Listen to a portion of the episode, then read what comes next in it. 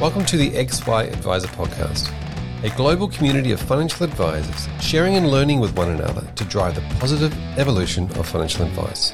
To get involved, go to xyadviser.com or simply download the XY Adviser app.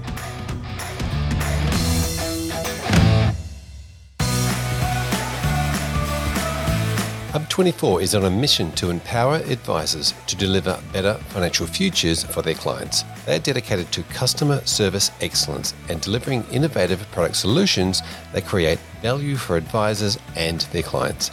These are just some of the reasons why advisors rate them number one for overall satisfaction and why their managed portfolio solution has been rated best in market five years running.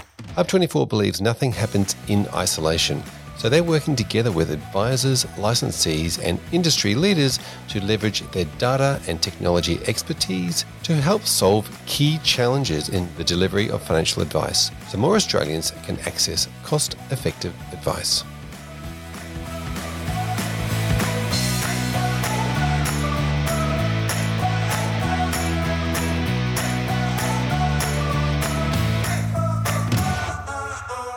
Uh, g'day, Clayton here from XY Adviser. It's been it's been a, a little while since I've done a podcast, but uh, I got to chat with Andrew at the XY um, event in Sydney the other day, and I thought it was super interesting. So I've dragged myself out of retirement, and uh, I want to welcome you, mate, here today. Thanks for joining us. Thanks very much, Clayton. Thanks for having me. Absolutely. I, I found the latest event at, with XY. It was super interesting because COVID obviously split, essentially split the event, the singular event into two events. So it was, we did education digitally, but we kept the, the boozing element uh, until it was actual, you know, so that we could do it in person. And um, I met some super interesting advisors. There was an advisor there who's a pilot, an wow. actual commercial pilot, still a commercial pilot. Yeah, right. And has his own financial planning business and all of his clients commercial pilots. So, oh wow, there you go. What a niche. yeah, I know. I know. I was speaking to him, and uh, and uh, I said, "Well, what what's your um what's your client acquisition strategy?" He goes, "It's very simple. I get rostered onto flight, sit next to someone for 12 hours, and by the time we land, they're my client. That's awesome. You're trapped. I like it yeah, yeah, yeah. It's hilarious. And then um and then we got chatting uh about you know you had a really interesting uh niche as well. And as a general rule, I think financial planning is just walking into the space of the hyper niche. Would you tend to agree to that? Yeah, definitely think so. The, the, the, niche just allows you to stand out and be an expert and know how to approach your client base and what to say to them. And I think yeah, more and more that's just become so important to have have yeah. that hyper niche that you know back to front. Yeah. yeah. Ben, Ben, and buddy of mine, and, and on the on the board here at XY, Ben Nash, he's gotten really involved in the in like the tech scene, you know, like Google and mm. Microsoft and all those cats over there, and um and so employee share schemes. He just knows everything about employee share yes. schemes and ESOP yeah. pools and all that sort of stuff, and he's just hyper niched into that.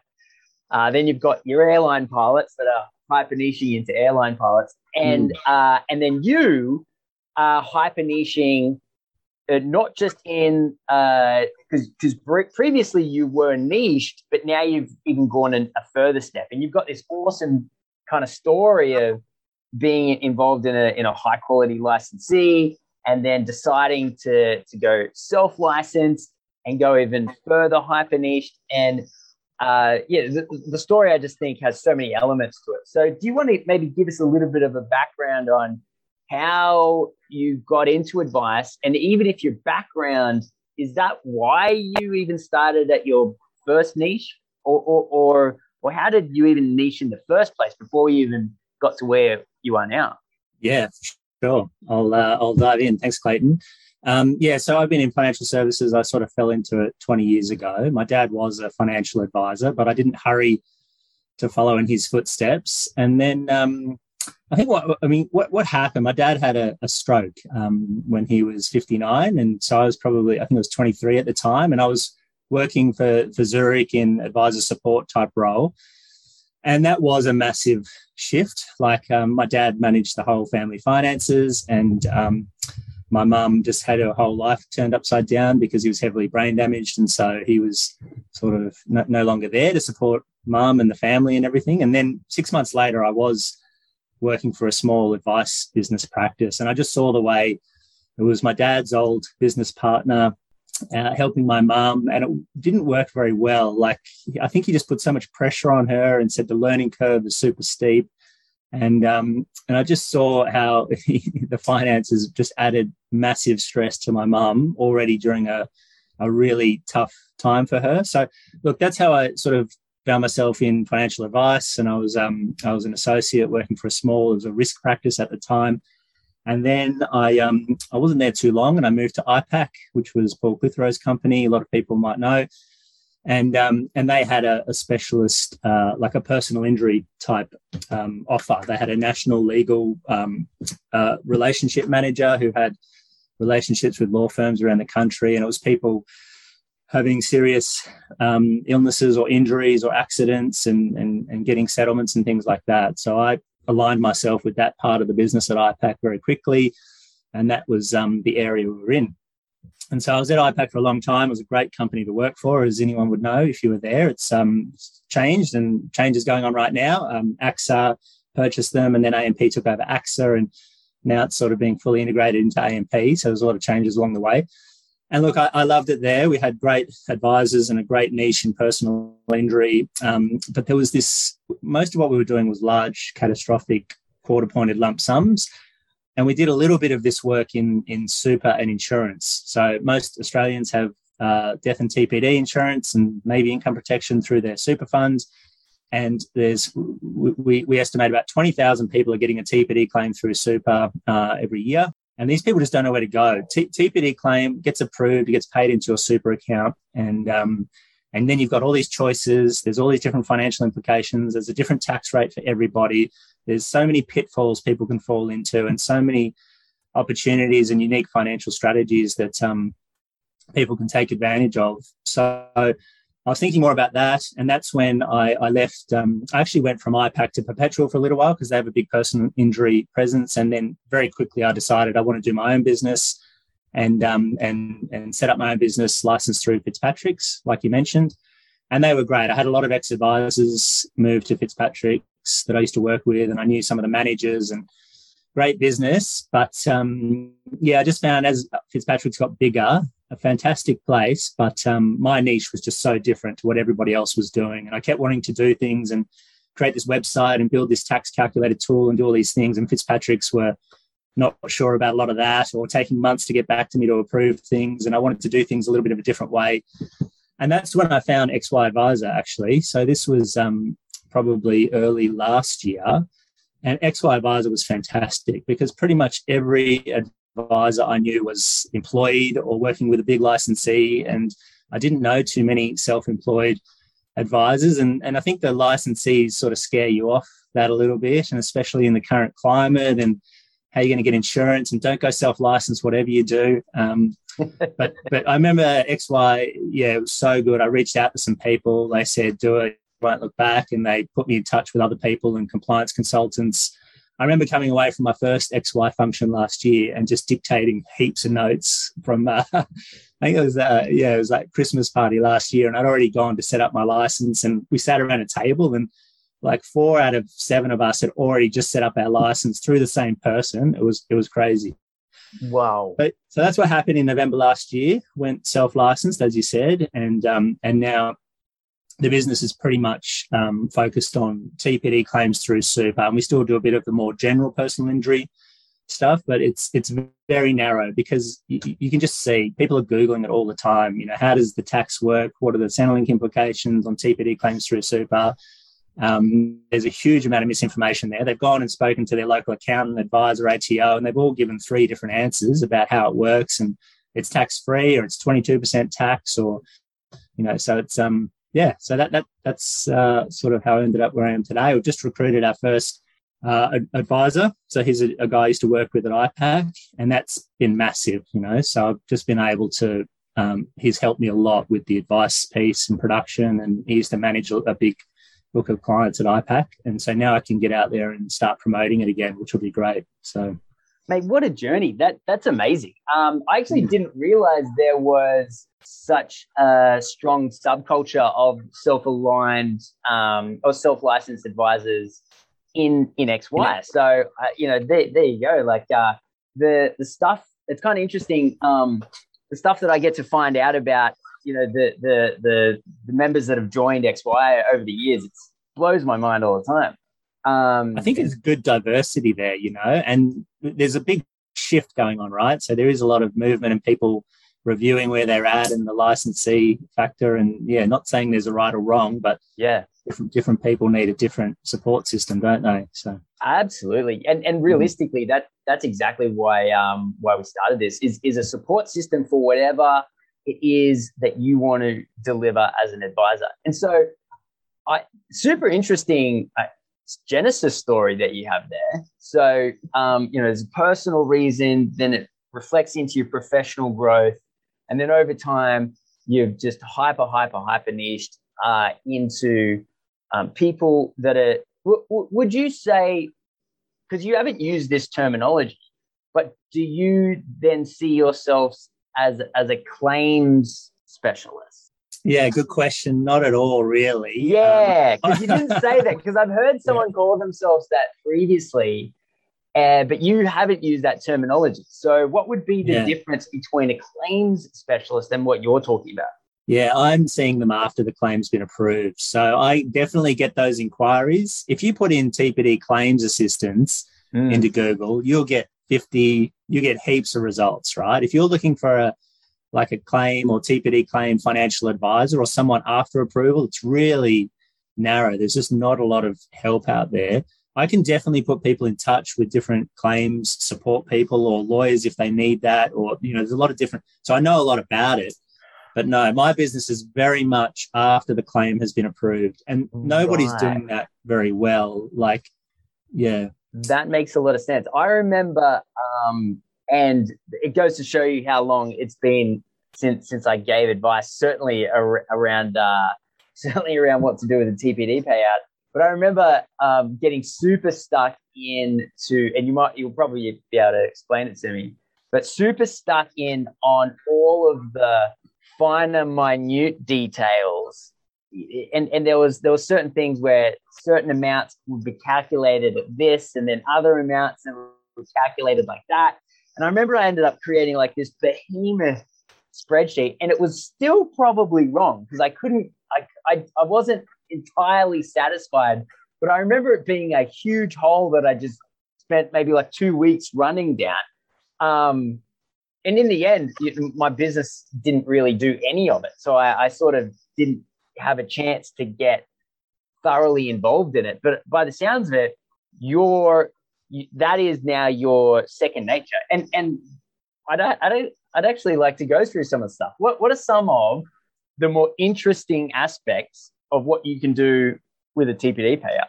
Yeah, thanks, Clayton. I mean, I will try not to. You know, I could talk about this all day, so I'll try and keep it short and sharp. But first of all, TPD through super, different to TPD outside of super. That's paid to you directly, tax free. It has, you know, the, the, obviously the usual financial planning implications there. But TPD paid into super, totally different, right? It goes into your super account first. You then get a form from the super funds. Do you want to do a partial or a full withdrawal? When you're taking that money out of super, there's this standard tax rate. This is before you turn 60 or preservation age. It's 22%. But you get this special calculation, which is basically from when you stop working to 65. It's the future period you couldn't work. What's that called? The tax free uplift, or the, that's it. Yeah, yeah tax free uplift. Yeah.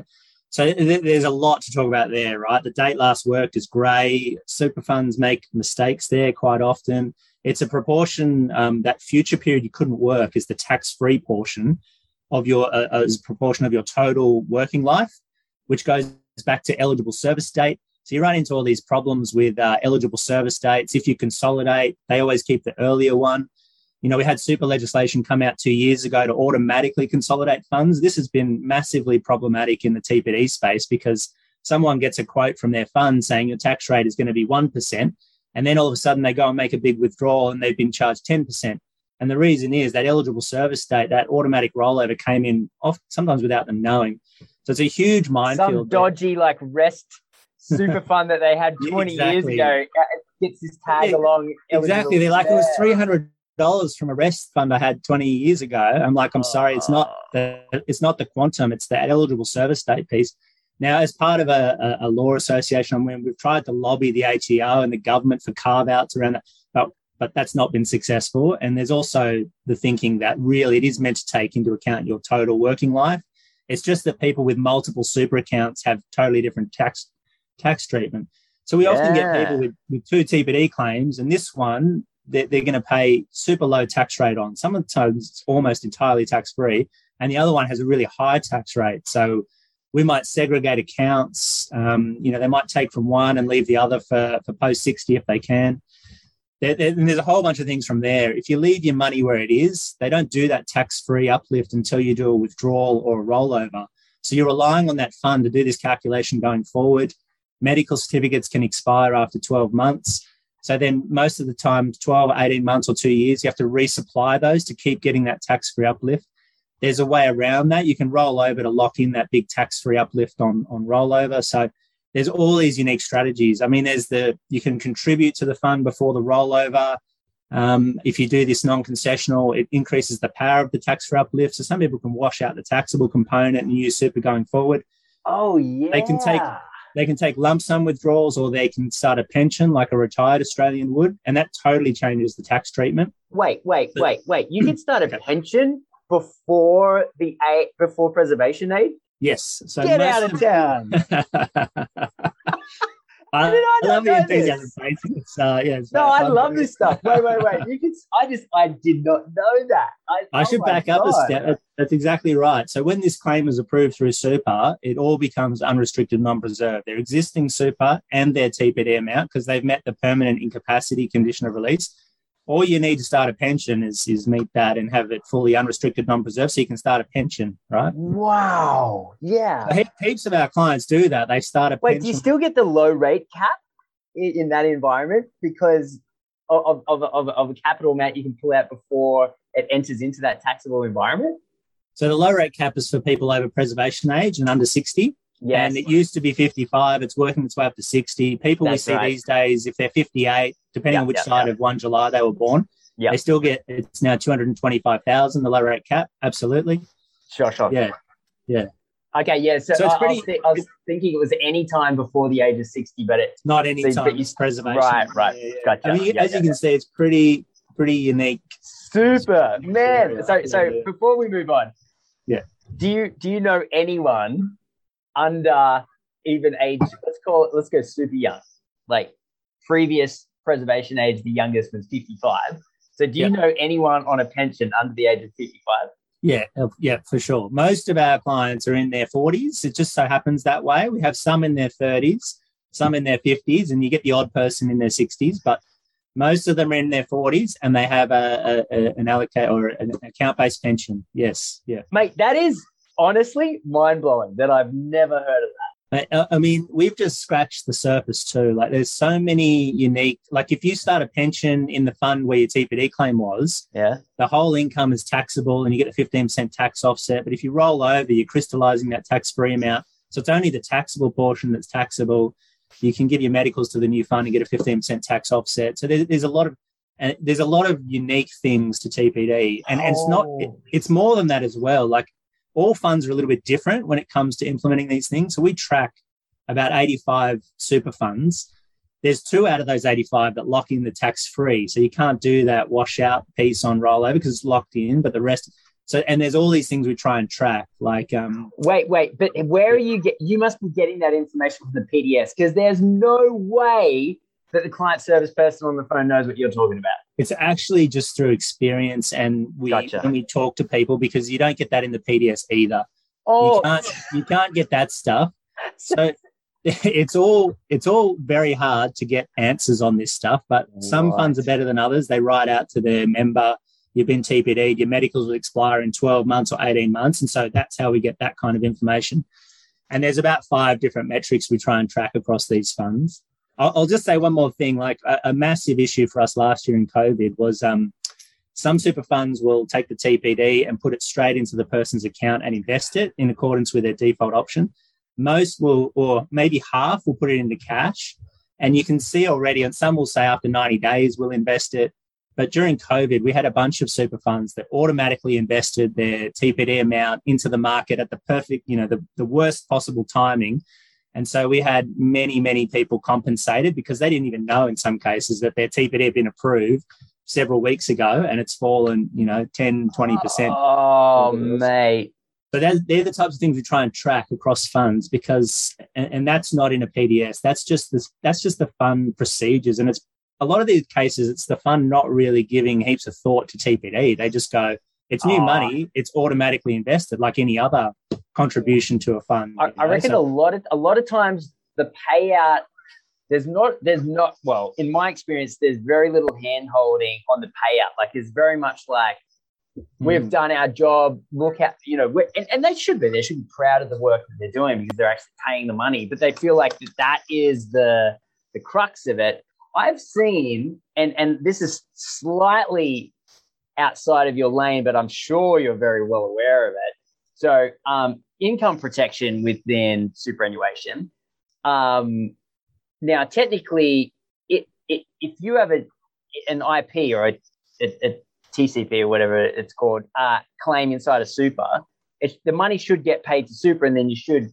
claim the money from super into your own account. But I've seen people receive it directly into their bank account, just bypassing superannuation altogether, even though the superannuation owns the income protection policy. Mm-hmm. And uh, and so yeah, I've seen I've, yeah, I've seen some crazy stuff. Do, do you know why that would have occurred by Well, actually, in most cases, they do pay it directly to the member, and there's special right. super condition to have it. Okay. It can be it can be both ways. I mean, this is like you're saying, it's all super funds are a little bit different, and yeah, because uh, because I have experienced both. But, both uh, ways, yeah, yeah. One one of them, yes, but but, but um, Mate, that's um that's super interesting. It, um, it's interesting, and like you said about the hand holding, this is my biggest thing. Like I just think, um, first of all, my relationships were mostly with personal injury law firms, and so that's where a lot of my original work was coming from. And I'd go around the country saying, you can't just send these people a pre-completed withdrawal form uh, without them understanding all the financial implications and the choices and, and things yeah. like that same goes for super funds, and I've tried a little bit. It's a bit harder with super funds, and there's a, a, often a lot of bureaucracy and things you've got to deal with. But they're just approving these TPD claims, putting into their account, sending them a nice letter. But often these people, I mean, it's hard enough for us in the industry to get our heads around what's involved and, and trying to understand it. And they, there isn't a lot of hand holding. There's not a really good solution there for these people in a lot of yeah. cases. It's like, yeah. I, am still, my mind's still blown about the people under the age of 55 having an account.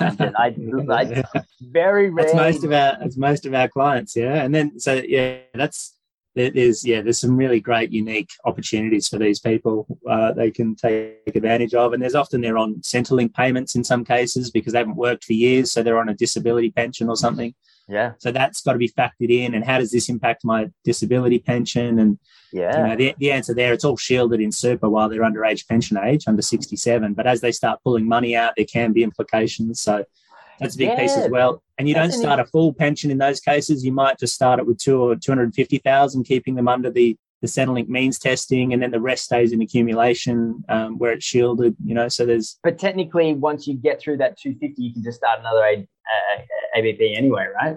Well, the um, the 250 is more like the uh, Centrelink income test. No, this is a Centrelink means okay, testing, yeah. and that's the number at the moment in financial assets a person could have under the income test. Yep. So there's different asset test thresholds if they're single, couple, homeowner, non-homeowner.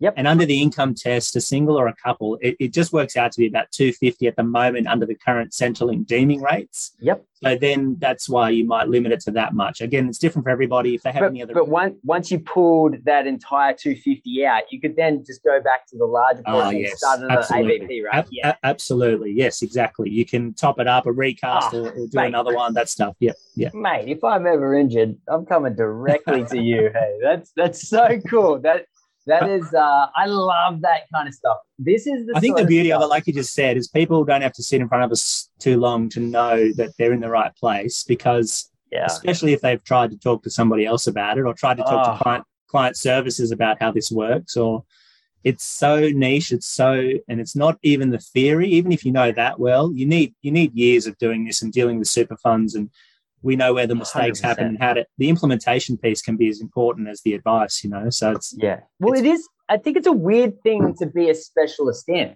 right? And I'm sure you probably agree to that because because even though and and you, as you mentioned it, twenty thousand people, um, you know, uh, uh, you claim a TP a TPD event within Super each year, um, that's still a really low percentage that it's, It's going to be one of your clients yeah, right? so, so then Yeah. it doesn't real and, and this was the experience that i had was it's you know because i was always I, I i loved to learn about uh all of the, because superannuation is so interesting when you get into all of this stuff right? There's like these huge you know wormholes that you can just crawl into and and and just discover all this amazing stuff and super like intellectually rewarding.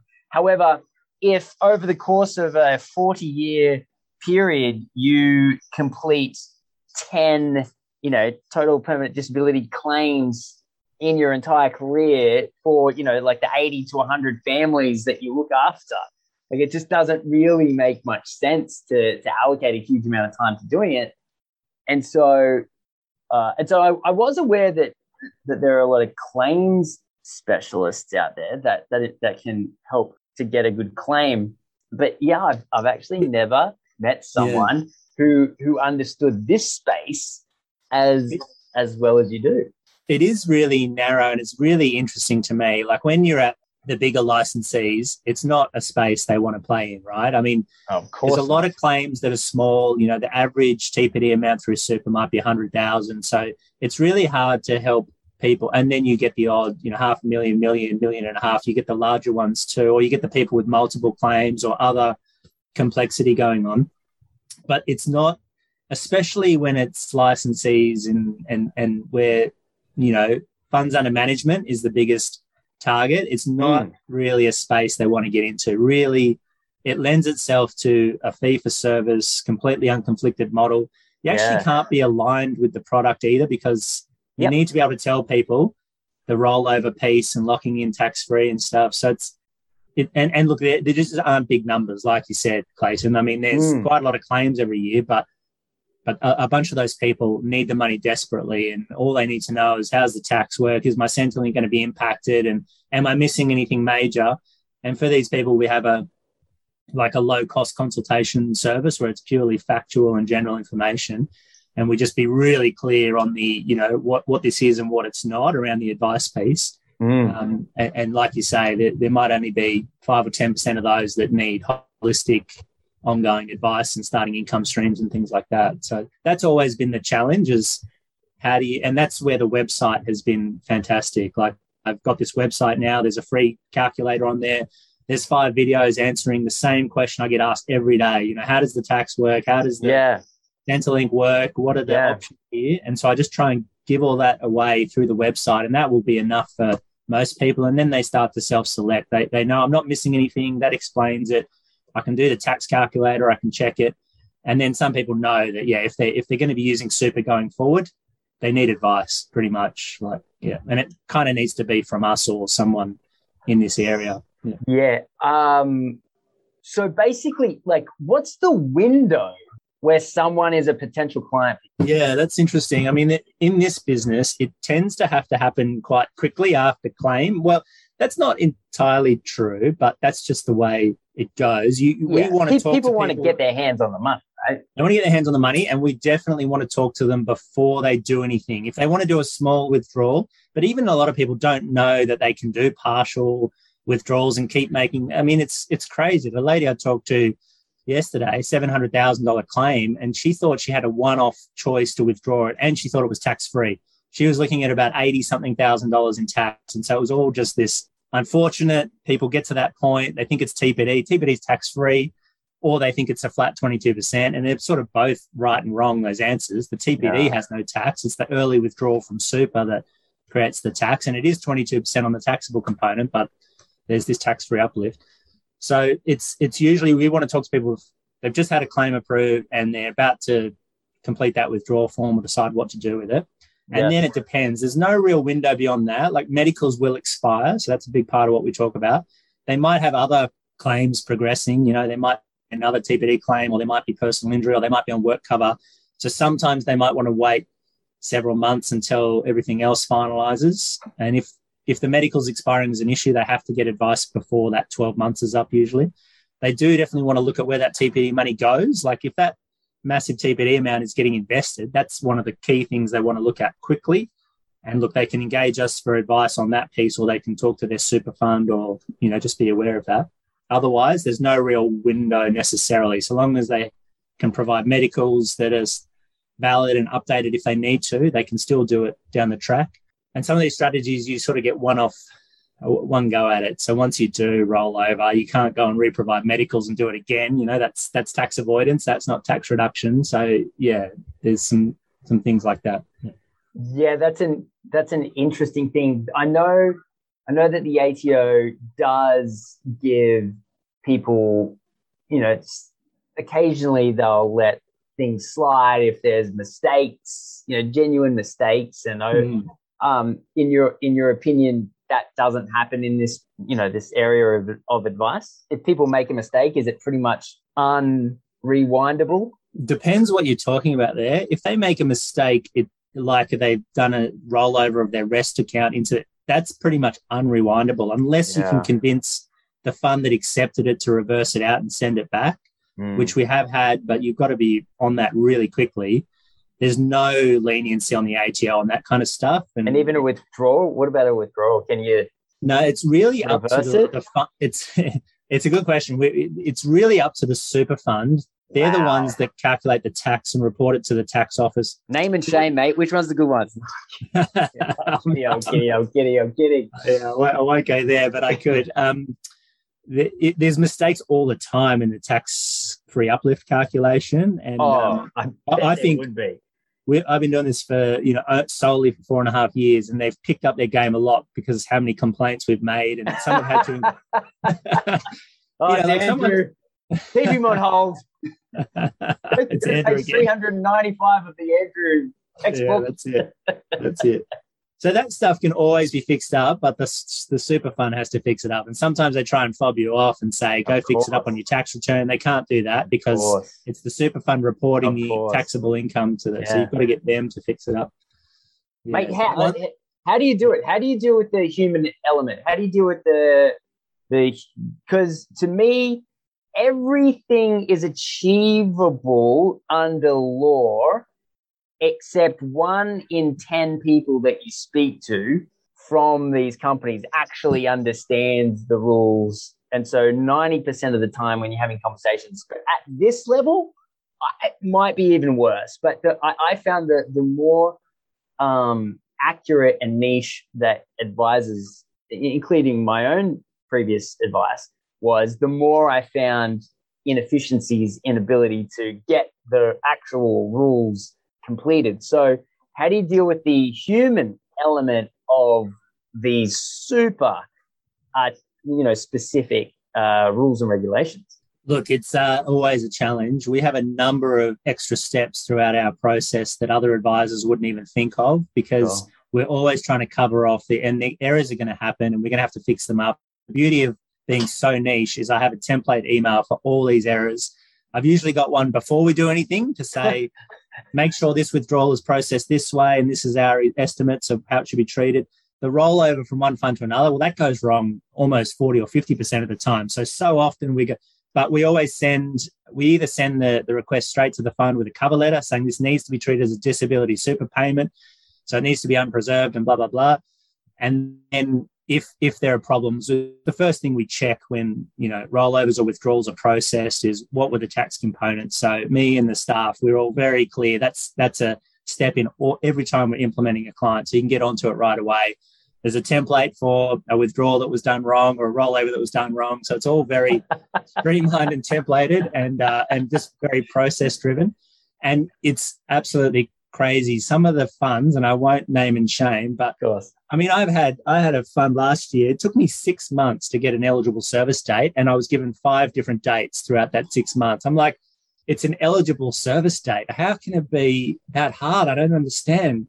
And everyone gives a different tax rate, right? So yeah, I, I, it's um sometimes the big places are a bit siloed and their claims don't talk to the client services, and it can be a real interesting mess sometimes. Um, yeah, which which which comes which makes me come back to this concept that I love it. Like I, I really like what you've done because the, the the issue I see for your business model, however, is client acquisition. A, uh, technically you don't want it, right? No one wants you know to yeah, be. that's right. Yeah, you don't you know, want to talk to me. Yeah, yeah, yeah. yeah. it's it's it's almost like uh, you're in a you're in a position where um, things are rather unfortunate if if they if, if, they've made their way to speak to you and your and your. Yeah.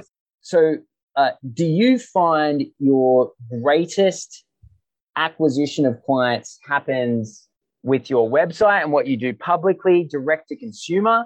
Is it through claims specialists that are that are already out there? Is it through advisors like you know, let's say I still have my business and I got a beer with you, and then you know five years later, one of my clients, and I go, oh, there was Andrew, like, uh, you know, it, like, um, or is it these legal firms, or like for you, what is your best client acquisition channel? Because that, if you can answer this well, this question well, then there's so many business models that are out there and available to advisors that currently are impossible to run profit, profitably because the demand is so niche and so low. However, so, so that I guess that's probably the most in, like amazing thing that I'm finding about this conversation is because it's so hyper niche.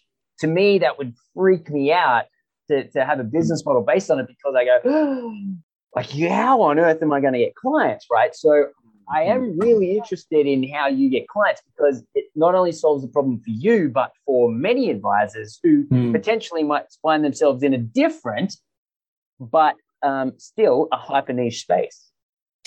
Yeah, that's great. I um, that's great because it has changed a fair bit. And when I started four and a half years ago, I very much didn't know if TPD would be the main focus or part of what I do. Would it be more general pre-retirement type planning, which is where I'd also been heavily exposed to at IPAC and, and Perpetual. And, and so um, I didn't know, but uh, I have had relationships with personal injury lawyers for many years. And um, that's, I mean, I had a few law firms saying we need a solution like this. So that was part of the, the reasoning to step out on my own and giving me the confidence.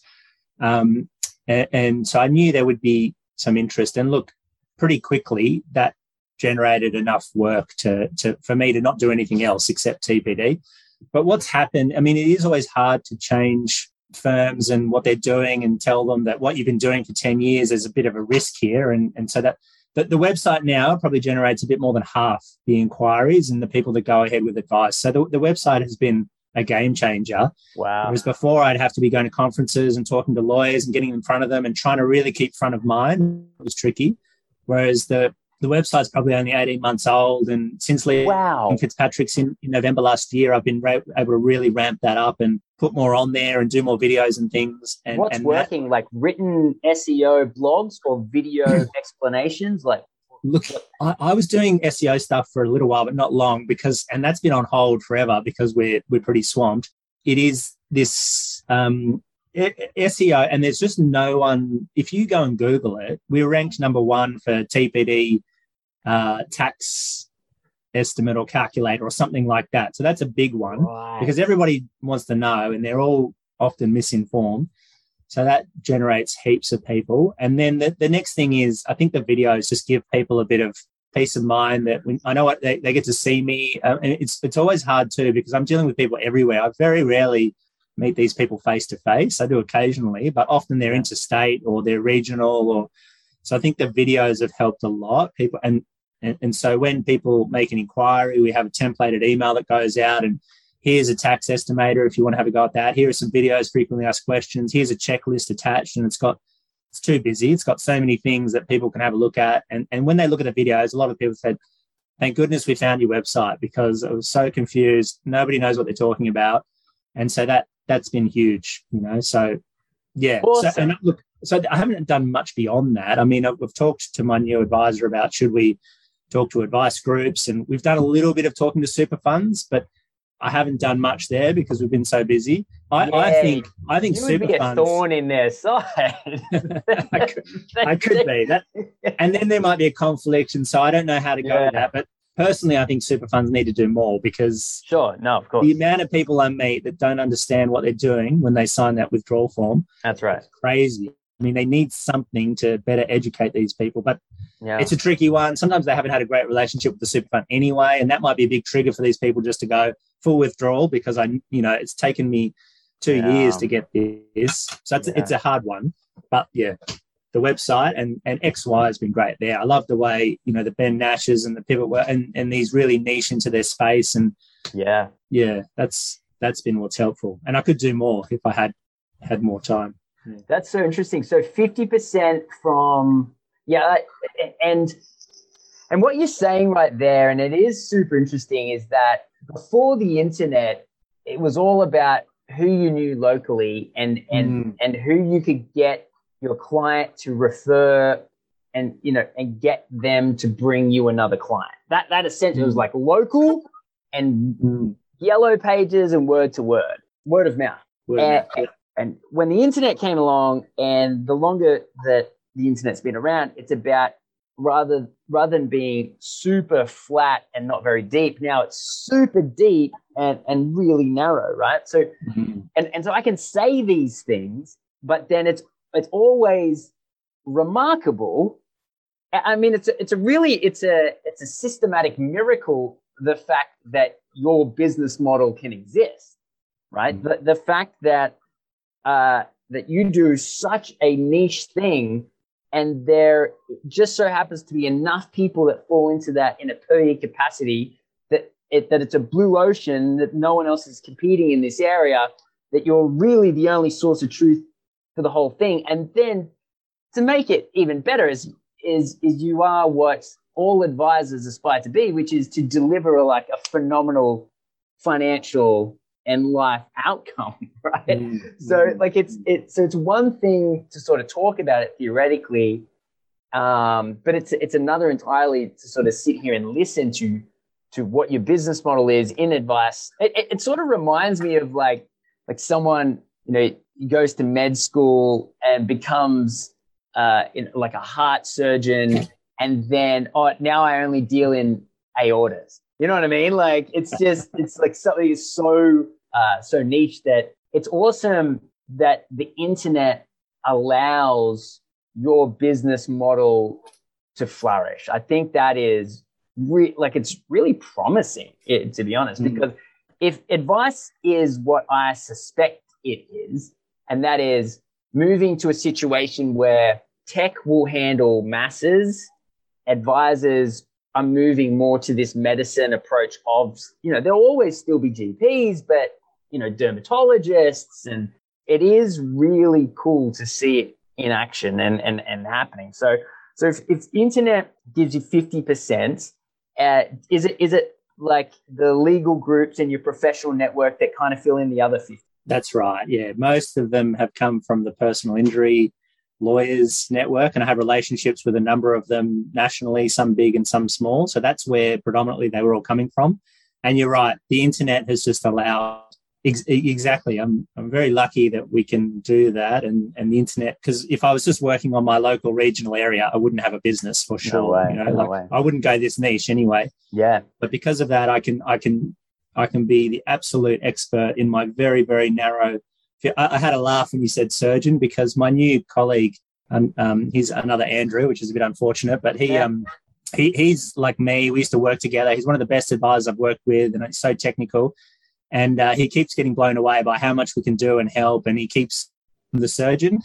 so, so if someone wants to talk to um, him or I, goes, no, I think they want the surgeon. You know, that's how he refers to me. So, um, well, it, it doesn't surprise me just just with the, the precision that, that you're that you're talking to uh, in this particular era. Now, let let's say, um, and this goes back to your business model. Let's say, you know, uh, let's say I don't know, for let's say 100 people go through your service per year. What percentage of those stay on for retirement planning or for you know ongoing let's call it traditional dare i say it compared to what we're talking about financial advice. Like does your does let, let, let's say for example obviously you know if if i have my own business and it happens to my client and i send them across to you i'm sure it goes without saying you'll shoot you flick them back across to me and like handle them again. But let's say for all these people that come in direct to you um, do you do any traditional financial planning uh, after you've achieved this outcome for them?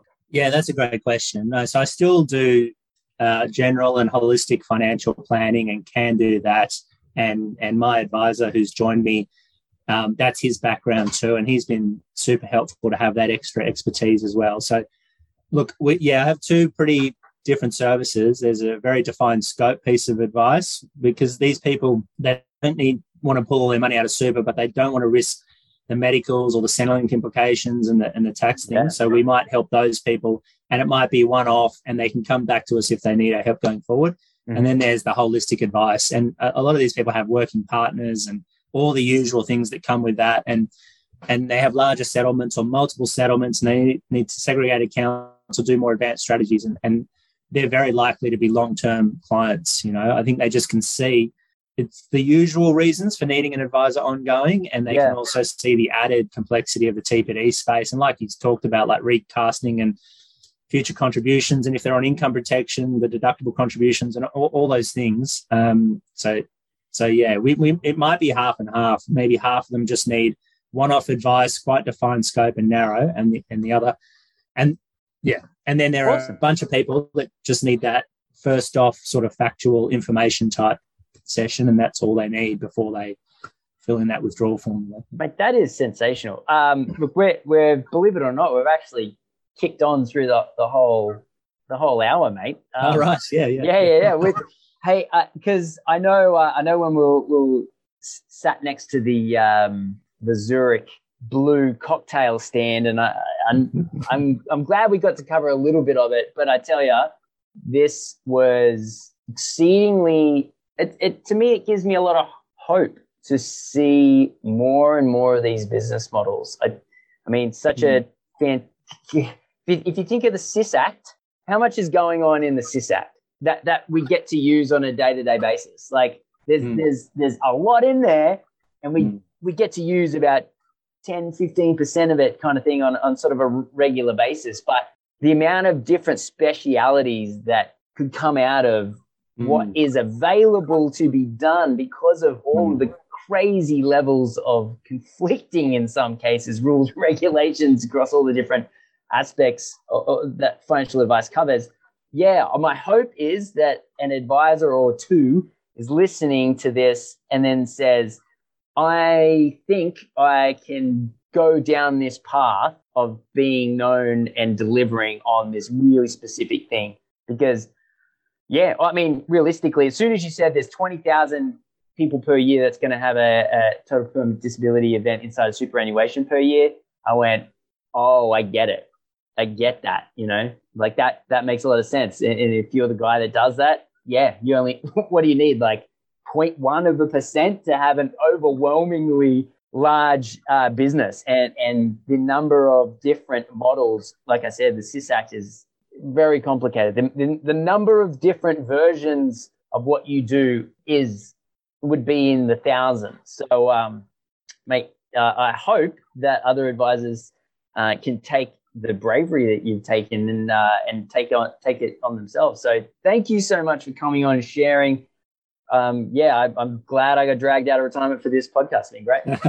hey, Clayton, massive thank you to you. I love what XY does, and it's absolutely helped me take that self licensing and that really take the narrow niche to the next level. And, and I love the people in the group and the positivity. So awesome what you're doing. Thank you. Mate, thank you. All right. Take care. Speak soon. You too. See you, Clayton.